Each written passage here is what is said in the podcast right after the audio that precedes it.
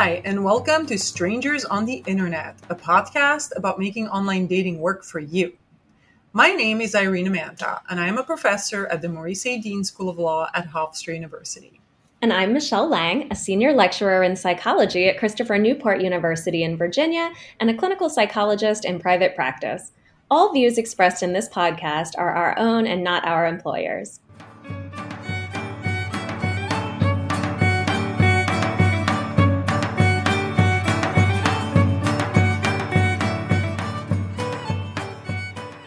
Last time, we spoke about choosing a dating app and setting up one's profile.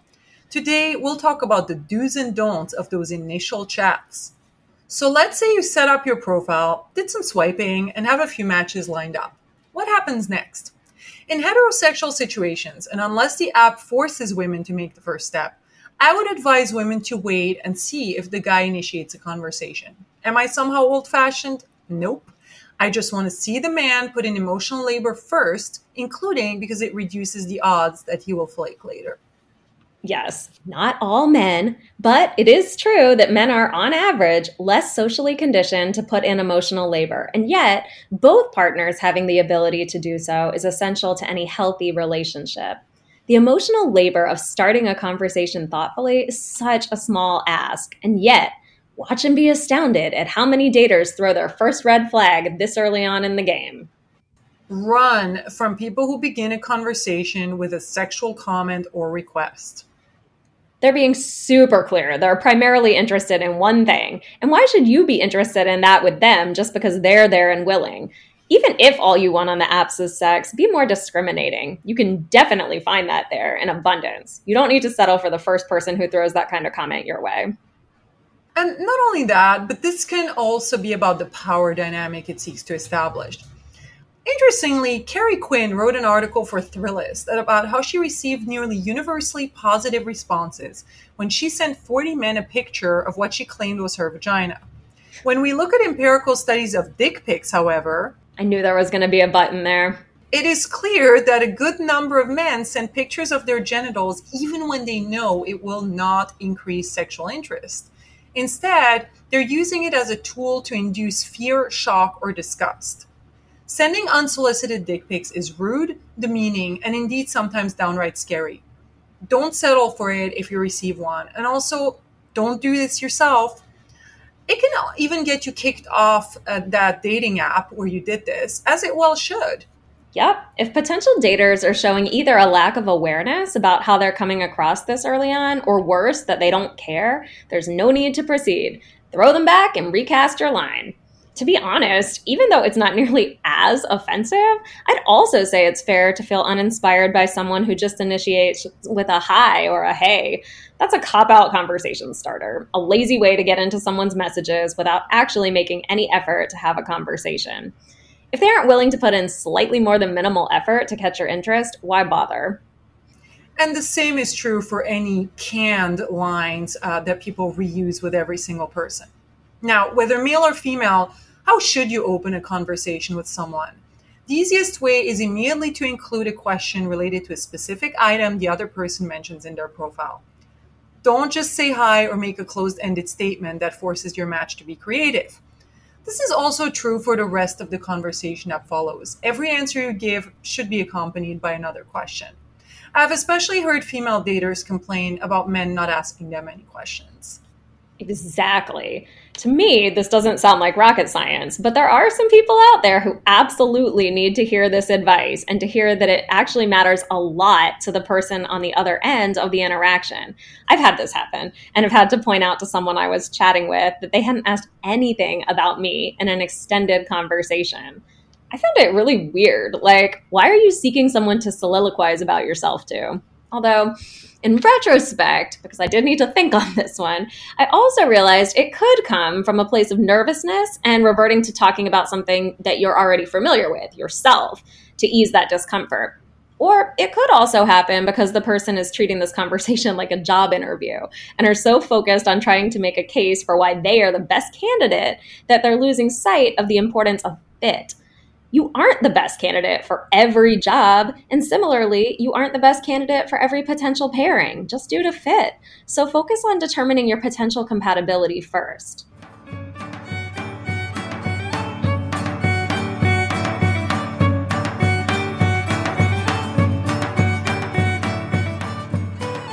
So, what kind of first question could you ask? It could be something simple like, How are you doing tonight? or How's your week going? Or you could level up and ask something based on info from their profile. This shows you have actually taken the time to read the profile and find something about them interesting. You could ask about a hobby or a travel destination pictured in one of the person's photos, for example. I love this about Hinge. Full disclosure, Hinge came about after I was already partnered up, but I have gone through profiles together with a friend who uses it. Yes, we do that sometimes. Anyway, to my understanding, to start a conversation on Hinge, there's not an independent message function to start things off. You have to pick something from the person's profile to comment on or to ask a question about. And you already know we're going to tell you not to just comment, but to ask a question. I met my now husband on Bumble. So, since Bumble only allows women to initiate conversations, I had to make the first move. He mentioned being from Brazil, and I asked which city, mentioning that I had been to Rio de Janeiro for research. At one point later in the conversation, my now husband actually sent me a numbered four bullet point list of questions in a single message, to which I replied with a four bullet point list of answers. He later told me that he loved that because it showed that I was taking our interaction seriously. Keep in mind that people don't have much to go on in these early conversations, so they're trying to glean all they can based on fairly little information. And this is also a reminder that while there are some pretty clear do's and don'ts, as we've been discussing, beyond that, different things work for different people. I would have found a bulleted list too formal, not to the point of I don't want to talk to this person anymore, but it would have made me feel like we were playing conversational chess rather than seeing where the conversation naturally takes us. But you liked it. And that goes back to the point we were discussing earlier about not everyone's the best candidate for every job, or in this case, for every dater. Beyond the basic do's, like showing respect for and interest in the person you're talking to, and the basic major don'ts, like not those things Be yourself, and you will attract like minded people and weed out those who aren't. What about complimenting someone as a first message, Michelle? I would say it's okay to pay someone a compliment in the first message, but I would advise against commenting on the person's looks. There are multiple reasons for this, but one of them is that it's just boring. Also, many people don't like feeling like your focus is on superficial attributes. You can assume the person knows you find them attractive, you probably wouldn't have right swiped them otherwise. Besides, what are they supposed to say to that other than thank you? Give them something more to work with. Instead, if you're going to go this route, try a sincere compliment on how something from their profile struck you. Maybe something like, I love that you know how to dance salsa, maybe coupled with a question like, Is it difficult to learn? Once a conversation is going, try to respond regularly, or at least let the other person know if things in your life prevent you from doing so. People understand that individuals need to juggle jobs, families, and friends, but long silences will often be interpreted as lack of interest. Most people have at least a few minutes every morning and every evening to reply, at a bare minimum. I've talked to lots of friends and clients about this, and there does not seem to be a consensus about at what point someone is taking too long to respond. This is very individualized. But like you said, Irina, if you can't be bothered to check your messages and reply at least once or twice a day, you are communicating either not enough interest or that you are too busy and dating is not particularly high on your priority list. While I don't think you need to sit there with a stopwatch, I would recommend, especially to women in heterosexual interactions, matching the rhythm of the other person to some extent when replying. It doesn't feel good to reply after five minutes to have the other person take five hours. And it can be the beginning of setting up uncomfortable power dynamics where a quick replier may be sending the signal of, you can treat me with relative disinterest and I will still pursue you. That's really thoughtful, matching their rate of response. It's important to understand, too, that for some people, replying quickly is not feasible, so you don't automatically need to take it as a sign of disinterest. For example, in my work as a therapist, I'm back to back with clients for hours. I don't have time and I'm not in the right headspace between sessions to send flirty messages. Other people work in places where cell signals are bad or where they can't have regular access to their phones during work. Yes, that sounds like a made up excuse, but in some jobs, it really is true. I've always addressed this early on by letting the person I'm talking to know this from the offset. I would also say that some people are just not that into being on their phones all the time. So accept that there is going to be some personal differences here. Just like you like coffee and I'm not a fan but love chai tea, have some tolerance for others not having the exact same relationship with their phone or with the apps as you do with yours. If they still seem interested and engaged, even if it takes them longer to respond than would be your preference. This probably isn't your hill to die on. I think male heterosexual daters also need to understand that because straight women deal with a lot of flakiness and interest in purely sexual interactions on the part of men, the level of texting of men will be judged as a metric for how serious they are about their date. So, for a lot of straight men, making a concerted effort to reply as quickly as possible can be beneficial. Meanwhile, what if you decide you're not interested in the other individual while they seem to want to continue conversing?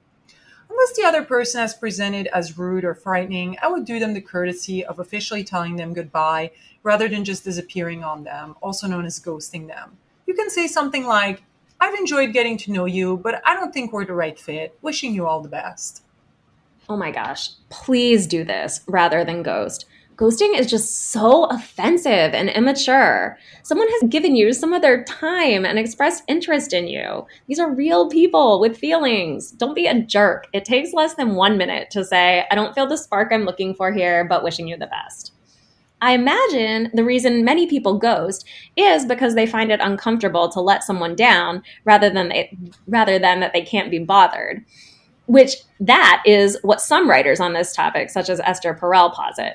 But regardless, A, it still comes across as selfish and makes the other person feel demeaned. And why would you want to do that to another person? And B, it's a good skill to hone, being able to deliver unwanted but necessary information. Everyone should want to become confident in that arena. It will help you not only in dating, but also in other areas of life.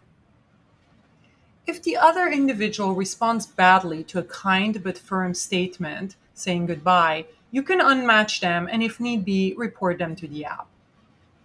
There's a whole flip side to this, too, where people report someone unwarranted. Like, you rejected me perfectly nicely, but I didn't like it, so I'll report you. Tinder, in particular, has caught a lot of well deserved heat for removing people from the app without an explanation as to why, other than they've been reported don't use the report function to abuse or punish someone. Again, that is gross and immature behavior. But if someone said something threatening, harassing, or abusive once you told them you're not interested, go ahead and report that and save their next potential match the disgust.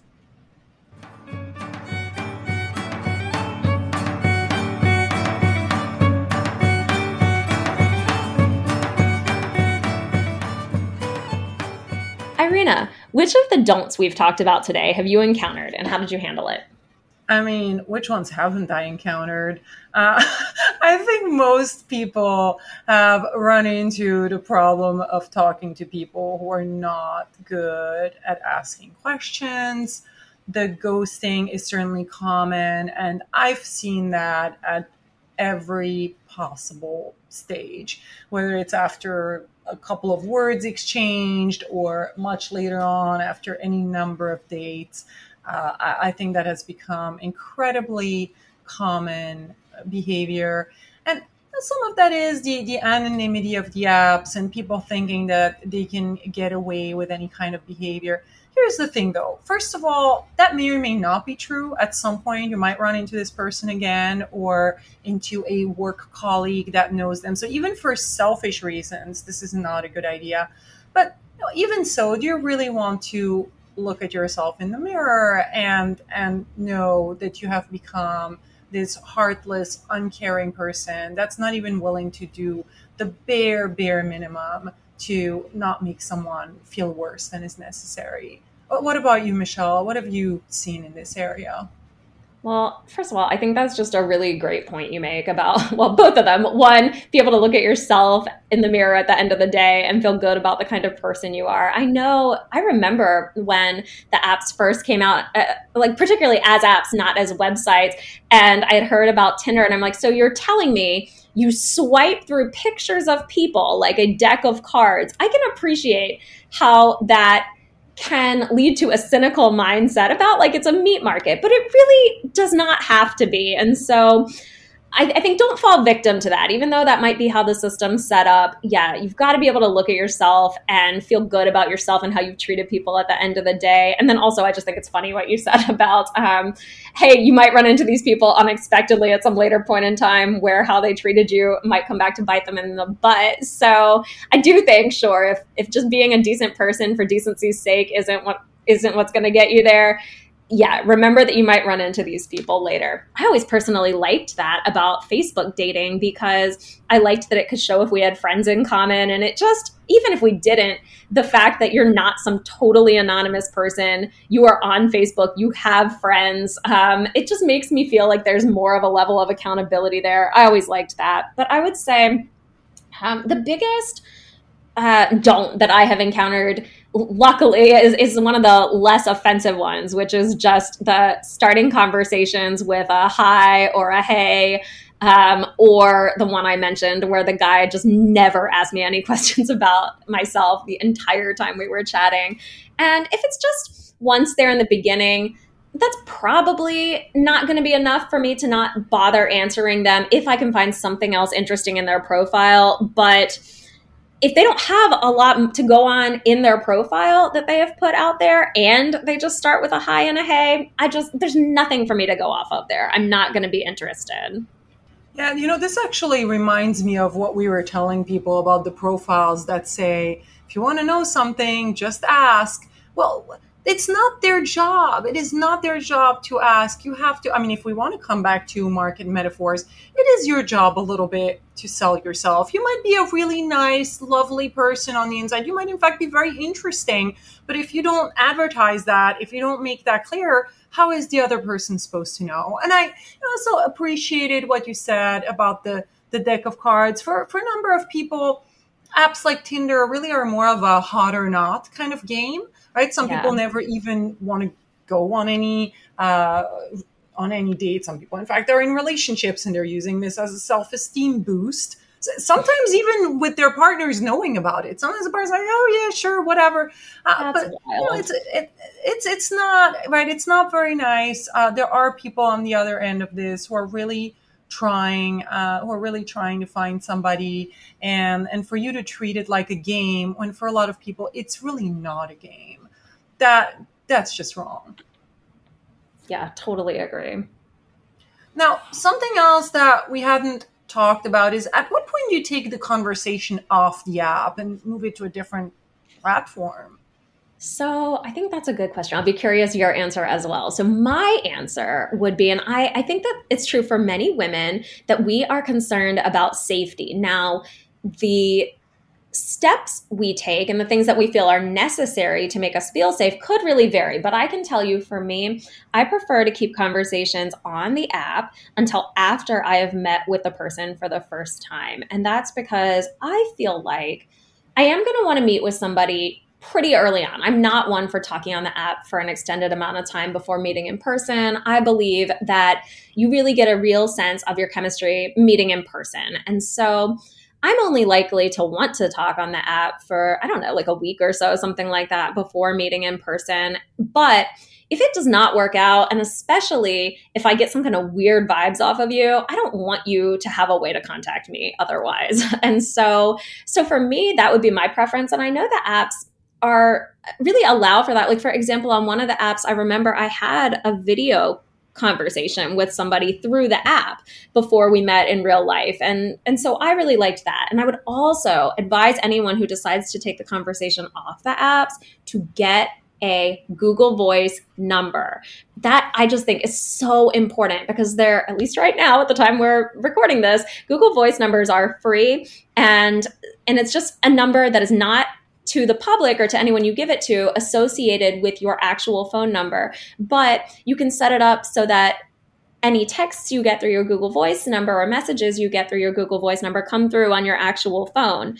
It's just the only benefit of it is then the person or people you are chatting with do not have a way to contact you outside of your Google Voice number. And I, I am one who learned this lesson the hard way, actually. I had mm. been chatting with a guy and decided he was a little uh, aggressive and over the top, even just in chatting, and that I didn't want to talk to him anymore. And I let him know that nicely.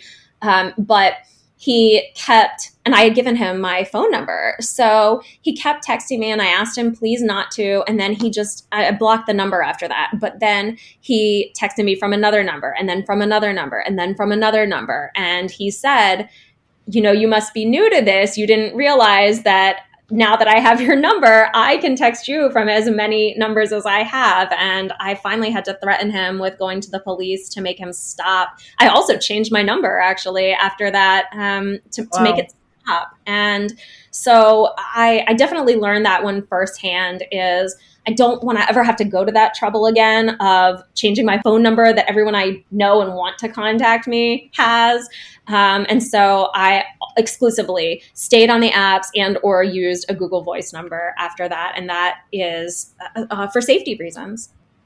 Those are all really good points, and I'm sorry you dealt with that. And another friend of ours just recently had the same experience of somebody trying to harass her from different numbers. And to be clear, it's bad enough when somebody does that to you on a Google Voice number but not quite as bad as when it's your your regular phone number. And there are going to be times when Google Voice or not, you're gonna have, unfortunately, you're gonna have to escalate this for your own safety because that kind of harassment is just not acceptable. One disadvantage of staying on the apps, we should tell people, is it can become more difficult to to do sleuthing on the other person. So if you want to look them up, if you want to look up what their identity is, sometimes you can do that with their cell phone number.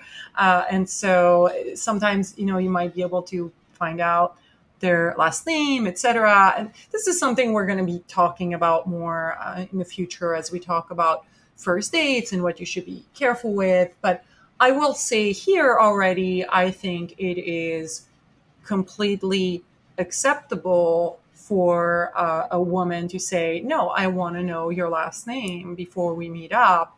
Um, I'm maybe even going to go a step further. I think it would be okay for a woman to say, I want your last name and I'm not going to give you mine. Because at the end of the day, the risk of violence is not equal. Uh, the risk, you'll hear stories like, well, what if this woman starts stalking me? Yes, there are stories like that. It's completely inappropriate. Harassment is not okay no matter who does it. But when we look at the relative risks to to people, it, they're not equal across men and women. And I think that more enlightened men accept that and are not going to to kind of act up uh, about a request like that. Yeah, and I think that's really important for our male listeners and maybe even particularly male listeners and who are interested in heterosexual dating is to understand that, to understand that it's not personal directed at you. It's not a point of to be offended by that a woman might want to do these things. And so showing her that you understand that she needs to trust her instincts about what are right what's right for her safety. Definitely don't take that personally and she will appreciate that you respect her limits there. Um, something I did do before I was willing to switch off the apps, and I don't know, I have an iPhone, and so I don't know how this works for uh, like Android users or any other kind of phone. But I know with iPhones, if you are texting with somebody else with an iPhone, it shows up in blue. Whereas if you're texting with somebody who doesn't have an iPhone, including somebody who has a Google Voice number, even if they do have an iPhone, it will show up in green. And for me, just I would tell people I am willing to go off the app with you if, if I felt comfortable. I would say I'm willing to do that if you are an iPhone user because I am, and that will tell me I have your real phone number. And that to me gave me that sense of you are not anonymous. And so that also helped me. And I don't know if it works the same way if there's color coding for Android users, but for iPhone users, that was something that helped me feel safe. And I, I said that to several men who I went on dates with, and they were understanding of it when I explained. You know, it's funny. There are entire articles written about uh, people who are unwilling to date individuals who do not have an iPhone. Mm. Though it is mostly about the coolness factor, right? And having that I'm serious. And having that that green, you know, text show up is, uh, you know. But I actually did something similar to what you're describing. But in, in, my case, it didn't start off as a safety thing. The way it started off is I am on this super old AT&T plan where you're not going to believe this. I actually get charged for tax that I write to people that don't have an iPhone. My it's a great plan in all these other ways, and so I don't want to give it up because it's got unlimited data and all this other stuff. And because of that, I, I created originally a Google Voice number. I would ask people, "Do you have an iPhone or not?" And then if they didn't, I would give them my Google Voice phone number. But uh, I, I, think you're making, uh, you know, I think you're making very valid points, and I think this is just something where people have to be have to be understanding of the, you know, of the safety of the safety concerns involved.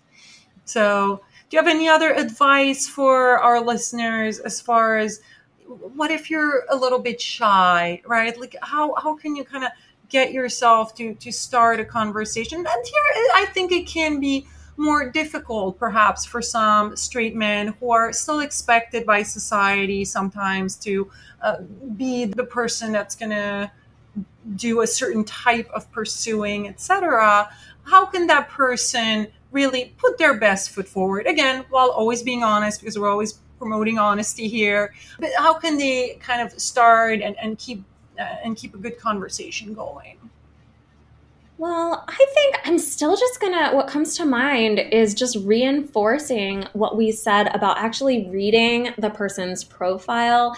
As a woman, I definitely, well, I don't know, as me, I don't know if it's as a woman, but I would imagine to some extent, I appreciate when somebody would start a conversation or just keep a conversation going by asking about things in my profile, whether it was pictures or profile text I just feel like that at least shows that they were reading it, not just swiping through my pictures. And to me, that meant a lot. And I, I know I started off saying as a woman, because I do feel like a lot of women get that, where I and other women have been chatting with a man who will then come forward and make a comment that runs totally counter to something I might have put on my profile, indicating that it was a dislike of mine. And he's saying, This is a thing I do. And I'll be like, Oh, well, you know, I said that's not somebody I'm interested in dating. And he'd say, Oh, I didn't realize that because he hadn't read my profile. So I would say anyone who asks questions that clearly show that they have thoughtfully read your profile and are genuinely interested in getting to know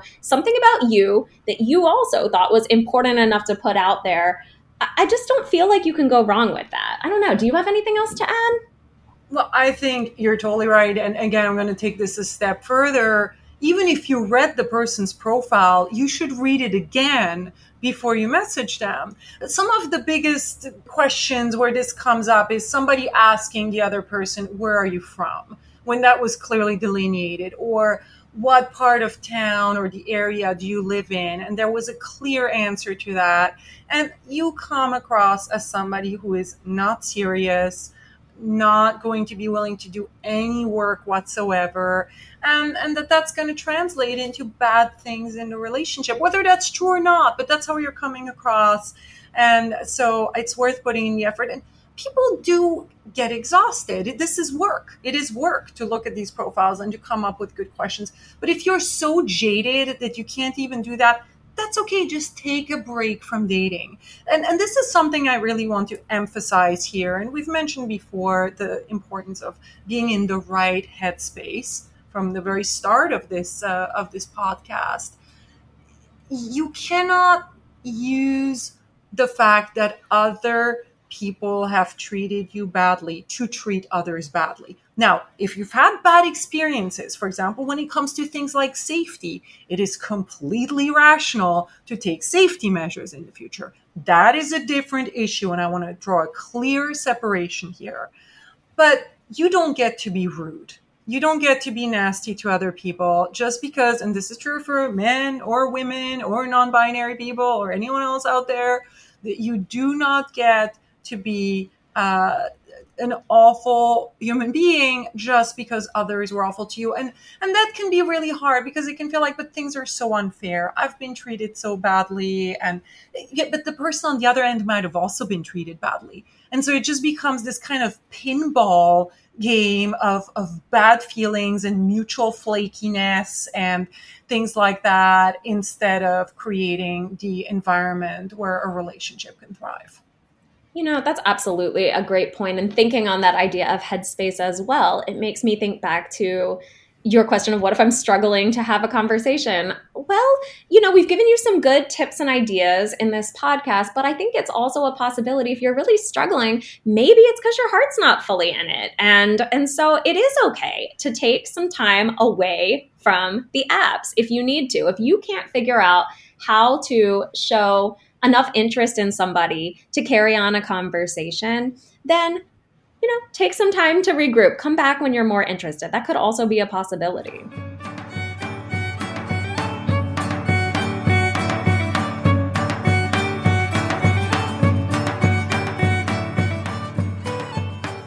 To review what we covered today, ask questions drawn from someone's profile text when first chatting with them, rather than having a boring opener.